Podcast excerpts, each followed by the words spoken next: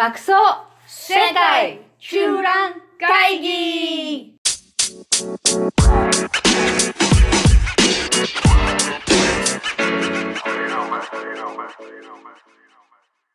ハロー你好、オランダ在住シャンベンです。北京在住 JJ です。はい、世界中覧会議やってまいりました。やってまいりました。春ですね。ねえ花が咲き誇ってね。本当に。で春といえば恋愛の季節ですね。そうね。中国はどうなのよ、恋愛事情は？恋愛どころじゃないよ。もうね恋愛でもしてないともう生きていけないぐらいもう最近はあれですよ。うんコロナでもう大変なことになってる北京あ、は。そうだよね。言ってたもんね。そうよ、連休中もカフェも全部閉まってる全市のカフェが閉まってますしレストランも全部閉まってるしまあこん今ね、まあ、今週これがあの発表される頃には空いてることを願ってるけど、まあうん。5月の連休からずっとそのまま続いて学校も閉まってるし、まあ多分これがね出る頃にはそろそろ空き始めてるとは思うけど、あまあ、連休中は毎日 PCR もう PCR の証明書がないとバスにも乗れない。毎日 PCR すごいね。毎日 PCR やってる。毎日やってる。毎日。鼻のさ、粘膜とかなんか荒れそうだよね。あ、喉で、喉でやる。喉でやるだけだから、簡単なんだけど。あ、それで、しかも10人、10人人まとめだから。うんうん何10人そうでもしなきゃできん。だから、1人1本ずつじゃなくて、うん10人を全部ごちゃ混ぜにミックスしてやるわけ。で、そこで誰かが出たら、また1人ずつもう一度呼んできて、えー？中国の PCR が早いのは、まとめてやってるから早いの。10そうじゃなきゃ2000、あ2000万人なんて一気にでききるわけないじゃん。2100万人いるんだよ、北京。うん一。人一人こう試験管みたいのでやってるわけじゃないのね。だから全部、私たちのグリグリってやったやつを10人を全部一つの試験管にぶち込んでる。ああ、そうなんだ。うんそれもなんかすごいね。うん、すごいことになっておりますよ、もうわうわでで。ちなみにでも1日の感染者はあれよ、50人とかよ。55人とか46人とか。そんなちょっ これでもう、すごいっすよ。大変なことになっておりまして、うん。だからもうすごい緊張してるから、恋愛どころじゃない。まあね、恋愛でもしてればね、まあここを生き抜くことができるかもしれないけどね。もう本当、ちょっとときめきが必要だよね、それね。必要必要。愛の力が必要ですね。じゃあ結構その愛の力がこう盛り上がってきたりはしてないわけ？北京は。愛の力はね、うん。いや最近ね北京で見たあの雑誌北京の雑誌ってもう中国の雑誌ってどんどん減ってって潰れちゃってなくなってきてもうもういくつかしかないんだけどその雑誌の特集で出てたのが恋愛困難症恋愛が困難な症状。恋愛ができないという若者が増えてるんですよ。あうん、でそれがもうあのテーマな話題になっててもう雑誌の一番トップのあ、うん。あれになってるのテーマになっててうん。結構売れてたよその雑誌は。なんで若者は疲れてるのかな？そうなのよ。それがね、うん意外とね、うんうん不思議なの。なぜ若者たちを愛しにくくなってるのかということをテーマに、うん上海の福田大学のうん文学,、文学部の教授が答えるとかね、そういうのもやってるわけ。えー愛について、うん、なぜできないのか、そうそう。っていうのが、やっぱ中国の人、最近みんな、若者もみんなこう考えてるテーマなんだよ。えー、なんでだろうね。うんなんかさ、満たされてんじゃないの？一つには。あ、それもあるかもね。そうんあそれもあるよね。もう何でもあると、なんかこう、もう自分で求めていくっていうことがな、すべてに対してできなくなってくるってね。貧乏貧乏だと寂しいもんね。そうだよね。なんかもうちょっとさ、もっと痩せ的ななんか人間性みたいなものがね、うん自然と機能するけど、まあそれが全くないってところもあるよね。うん。そういうのもあるあると思う。あともう一つ私が感じるのは、中国でなんかえっと思ってびっくりしたのは、うん。なんていうの若い小中高の、小学校、中学、高校の、うん。で恋愛っていうのは、うん。早い恋愛って書くんだけど、ザオリエンっていうわけ。うん。うん。うん早い恋、恋うん。早いに恋ね、恋愛の恋ね。うんうんうんうん。ザオリエンって言うんですよ。総恋と書いてザオリエンって言うんだけど、うんでこれはね、いけないことなの不良行為なの。なんかタバコを吸うのと同じようなうん扱いなわけ。で勉学の邪魔になると。なんか中国の教育書とかにも、うんなんかいかにね、子供が自主的に勉強するようになるかとか、うんそういうこといろいろ書いてある中に、うん子供がザオリエンをした時に親はどういうふうにうん導くべきかみたいなの、そういうのも書いてあるわけよ。ああ、まあちょっと日本にもその気は少しあるよね。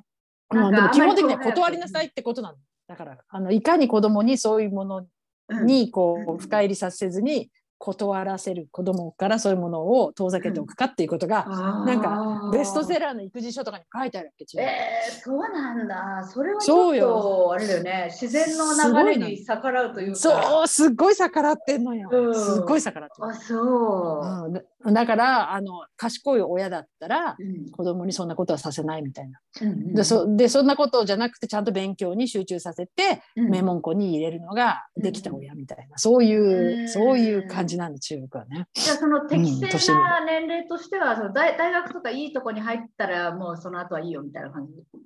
あそうなん大学は OK な大学は OK。高校まではちょっとザオリエになるわけ？ザオリエなの。大学までは。ああ、そういうことなんだ。うん、でそれがね、まあ、すごく極端で大学は OK でしょ？で大学卒業したらマストなんで OK じゃなくて今度あマスト今度あそうそうそうそうそう 今度はマストみたいな。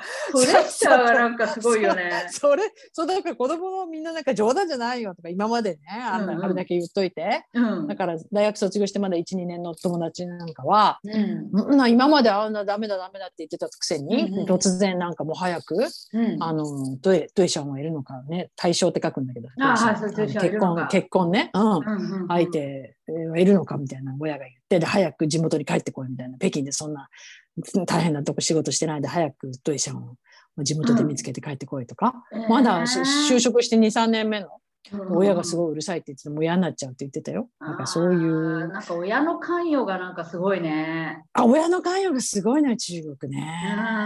うん、それはちょっとね。ちょっとね。でシャンペンそっちはどうよ？小中高とかもやっぱみんなどんな感じなの？もう小学生から付き合ってる人いるよね。まあ付き合ってるとか言ってもまあ子供だからね。ただのあの、フリンチェフリンディニチェとか言ってるだけなんだけどこういうお友達ガールフレンドボーイフレンドみたいな感じ？あそのことがそうなんだ。でもね本当になんかこうなんていうの？性的行為までするような、結構濃い付き合いも中学生ぐらいからやってる人はやってるよね。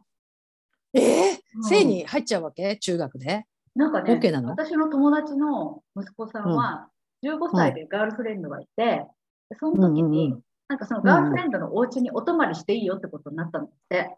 それでさ、結構、まあ、ティーネイジャーでさ、そんなお泊まりしたんだけど、まあ、お泊まりに行っちゃうわけ？でも、両親のがいるところだからね、普通だったらなんかそういうのはあまりないだろうと思うけど、なんか行ったら、そこのお父さんが、はい、気をつけてねって言って、コンドームくれたんだって。え、すごすぎる、それ。え、えそいたお父さんくれたお父さんっていうのはその娘のお父さん？そうそうそうそう娘のお父さんが。むす娘のお父さんがむす、うん、その娘のボーイフレンドボーイフレンドにあげた。うん、すげえ。うん、なんかもう15歳でそう泊まりに来るってことは、まあそういうことを公認してるってことなんだよね。すごいね、うん。やるならちゃんとやってくれみたいな。あのやるならちゃんと。すごいね。すごいね。さすが。でもなんかそでやっぱりそれはお父さんからやっぱりそのコンドームとかっていうのはやっぱり男の人が用意するもんなんだ。なんかこの前、中国のそういう性教育の講座私聞いたらさ、それはどっちが用意すべきかっていうことについてなんか、あのは先生が講座し講義してたけど福田大学の先生が、うん。まあ結論はね勇気がある方があの買ってくればいいということだそうだね、女の子が買って用意しててもいいよね、どっちでもいいよね、うん。いやでもそうそうそういう、ね、すごいねうん、結構ねなんか性教育自体も4歳ぐらいから始まってんのね、学校で。4, 歳 ?4 歳。そうそうそう。4歳わけわかんないね、まだ。わけわかんないけど、まあ、あの、それでさ、私たちさ、中学生の時日本人だ、ね、日本の学校でもさ、性教育ってさ、小学校の高学年ぐらいからやったじゃん。でそれはなんかさ、男女違う部屋に分けられて分けてやってた。いや なんか変な感じだったよ、ね。ね、でみんななんか、そうそう。妙に緊張してる感じ。そうそうそうそうでも習ったことといえばさ、なんか精子と卵子がこうくっついてとかさ、なんか割と生物学的なことでさ、そんなにさ、ペニスをここに入れるとかさ、そんなことまで具体的にそんなことやるわけ？やらないじゃん。教えてくれるの？そうそうよ、俺はもっと具体的になんかちゃんとさ、名前もあで、バギナとかまで教えてる。すげえ。でもみんな別にそんな普通のこと普通なんだ。で、それは楽しいことだっていうふうに教えてくれるわけです。素晴らしいことだって教えてくれるそういう感じだよね。うん、あ、そうなんだ。人間の喜びであるっていうふうに教えてくれるの、ちゃんと。そうそうそうそう。すごいね。うん私大学のなんか保健体育なんかかなんかの時にそれは素晴らしいことである楽しいことであるっていう先生が言ってるのですごい感動したけど、うん。ああそうなんだと思ってなんかいけないこととかさ、汚いことみたいなさ、そうそうそうそう感じそう。ね？そうなんだよ。やましいことではないう。んだから中国なんてっまだまだまだまだこういう、まあ、今ままさにそうよ。その福田大学の先生がやってるその性教育のやつはまさにそれを打ち消す。これは別に悪いことではない。て素晴らしいことなんだみたいなことを言ってるよね、だからそれですごくみんな。あのうん、ザオリエンっていうのはさ、別にその、セックスとかが入んなくても、ただその、あ全然入んない。そう全然全然。デートするだけとかでもダメってことね。そうそうそう一緒にデートなんて帰ってくるとかそれだけでも一緒に手さえつながない一緒にいるだけでもなんかそのカップルとして成立するってこと自体がなんか愛、うん。あ異性に興味を持つ。異性に関心を持つ、うん。でその異性と仲良くするっていうことだけがもうダメ。それはちょっとね、だからそのとてもそんなあれ学問の邪魔になるものなはダメってことね学問に邪魔になるものはダメだ。一心不乱に勉強して でもなんかさ、それの方が悶々と考えちゃったりしてさ、結構なんか逆効果になりそうだけどね。これには結構ね深いやっぱりバックグラウンドがあるみたいよ。やっぱ社会主義をうんなんかそういうものをすごく否定する考え方がすごい長く中国は戦後続いたみたいね。うんうん、もっとさ、前から、あのほら、学問のために一心不乱にみたいなのって、もう家教の制度とかさ、その時からありそうだよね。あー。ありそうだよね。ね。なんかなんか目的のためにはっていうのがすごいからさ中国。そう。だよね。目的を達成するためには、はすごい、うん、到達するためにありとあらゆる犠牲を払ってもっていう、うん。なんかそういうところあるんだよね。まあだから確かにすごいストイックな、そうそうそうそうそう。うん。そういうのあるよね。だからそういう文化とかももしかしたら関係してるかもしれないよね。うん。とにかく大学に入るまではもう全全員がそれに集中すべきでだってね私ちょっと何年ぐらい前かな？67年前だと思うけど公立の高校に息子さんが行ってて、うん。ほんで保護者会高3の時ねだからもうすごい緊張してるわけよ大学受験直前の。うん。で学校の先生が保護者会の時に親にうん。なんだっけ？親もあの子供の受験のために集中してくださいとか言って、うん親でこの時期に離婚したりするのは絶対やめてくださいって親に向かって言ったの。もう、もうなんか、That's not と言わビジネスよね。本当だよね。人の人生になんか入り込みすぎるよね。入り込みまくってだからもう子供の合格のためには一家が全員揃ってうん指示しろっていうのがその学校側の先生の態度あーはあ。でなんかこういろいろなんかするうん交通整理するっていうような文化がまだね。まあ薄くはなってきてるけどねまだ残ってるって感じはするよ。ねだからそういうのが逆にこう恋愛非恋愛体質を作り出してるって可能性はあるよね。中国の場合はね。うん。あとはもう一人ね中国らしいって言えばまあね一人っ子だからさ、うん。こうあなんか人のことがね兄弟がいるとね兄弟にいじめられたりさ、なんかじゅねいろいろするじゃない。苦労するから、うん。人に揉まれるね。ね、うん。そうそうそうそう。コミュニケーション能力がつくけどそういうのがない、うん、なかなかないから。うん。だから恋愛とかもなんか自己中な2人が集まってもなかなかうまくいかない、あうんなるほどってね。いうね。でまあその辺はよく言われてるところだよね。まあ確かにそういうところあるかなっていうね。自己中の人いるよね。なんかもう自分のものしか頼まないとかね、一緒に行ってもそうね。ね。うんまあもう親とおじいちゃんおばあちゃんともう6人の大人にそうよ、大切に。6人の大人が、そうそうそうそうそう、次から次へと、ほら、これ食べな、あれ食べなってさ、差し出してくれるわけだから、だって子供とかだってあれそうよ、まあ、最近少し良くなってきたけど、ちょっと前はなんかさ、うん。滑り台とかに、うん。あの子供をやら遊ばせると、もう滑り台の下でなんかスイカとかを持って待ってんだもん。で、来た途端にパクッと 食べさせるみたいな。何それ滑り台上げず据えずすごいことになってんね。そうよ。そういう感じで、もう追っかけてて、おじいちゃんおばあちゃんとかが追っかけてってご飯食べさせる。なんかなんか、うん。うん、でゃ。私があげると食べるとか言ってほらみんな競争してるからさ、この子は私があげると食べるとか。なんかほら向こうの親に行く行くとなんか痩せて帰ってきたとか言ったりしてさ。まあうん、なんかそういう感じだった。うんまあ最近はね、そういうのやっぱ良くないっていうのはん結構だんだん広がってきてて、うんうんあの、減ってると思うけどねう。んそれはもう15年ぐらい前かな、10年ぐらい前かな。まあそんな、そんな感じだったよ。まあ、お急速に変わるからね、中国もね。最近は減ってると思うけど。あそうなんだ。じゃあ恋愛しない。そうするとまあ結婚とかもあまりしなくてみたいな。だからまず恋愛が始まらなかったら結婚にはいかないよね。そうだよね。でもそれ日本も結構なんか言われてるよね。結構まあみんな装飾すごくそうらしいうんあ、すごくそうらしいよね。うんで、みんなめんどくさいって言うよね。そうそうそうそう。そうなんだよね。でもめんどくさいとか言う前にさ、好きになっちゃったら燃え上がっちゃうじゃんね。それはそうそうなると思うけどね。特に若いよね。もういやだからそういうふうに私なんかめんどくさいなと思っちゃうけど、若い時はめんどくさくなかったよね、全然。えだってそういう感じじゃないよね。だって気がついたら好きになったら燃え燃え上がっちゃうじゃんね。そうだよね。もうそのためならなんかこう頑張っちゃうみたいな感じだったよね。なんでもう何でもありだよね。それそれ楽しくなるもんね、またね。なんか嫌なことが少々あってもさ、もうそれがあればいいやみたいな。うんうん、そうだよ。だからそういうふうにならないみたいね。だからいろいろ考えちゃうのかな。だから情報が多すぎるのかな。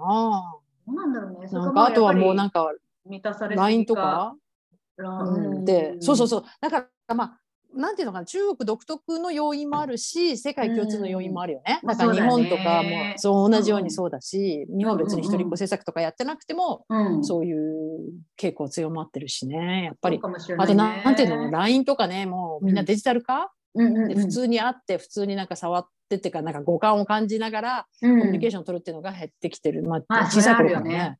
そうだね。うんうん。う。んデジタルでやり取りしててねこれからどんどんさメタバースとか行っちゃったらどうなるんだろうね。そうだよ。もうメタバースってほん、うんそうだよ。それがどんどんね、もう本当に合ってるぐらいの感覚で見えるようになってくるんだって、うんこれからインターネットがもっと早くなって、もっと精度上がれば、これは私と JJ がこうやって話してるのも、こういうのも、本当にそこに JJ がいるみたいに見えるんだって。すごいよね。それはさあくまでもさうんねえイリュージョンね感覚だってそれそうイリュージョンでさ、うん本質的なもんではないよね。まあそうだね。うん。うん本当どうなっていくんだろうね、これからね。いやそうしたら人間はもうあれだよねうん滅亡するよね、そしたらねだって一番基本的なことがみんなねね面倒くさくなっちゃったらね。うん。そうだね。いや、そうだよ。そうなったらどうなっていくんだろうね。もう AI の世界に、AI が勝手にかん、AI が今度感情を持つようになるからさ、AI 同士でやってくれるのかね。やってくれるのかね？ってさ。人間は滅びて、その後に AI が残っていくんだよ。多分。すごい SF、うんすごい SF があるそうなんだよ、きっと。だからじゃあね、どうなっていくのか、また、ちょっと恋愛ウォッチングを。恋愛ちょっとね、続けましょう。これうん重要な話題コロナのね。うんコロナに負けてる場合じゃないよね。皆さんときめか春ないと。うんときめかないと。ね。ということで、今日は中国とオランダの恋愛事情でした。またねー。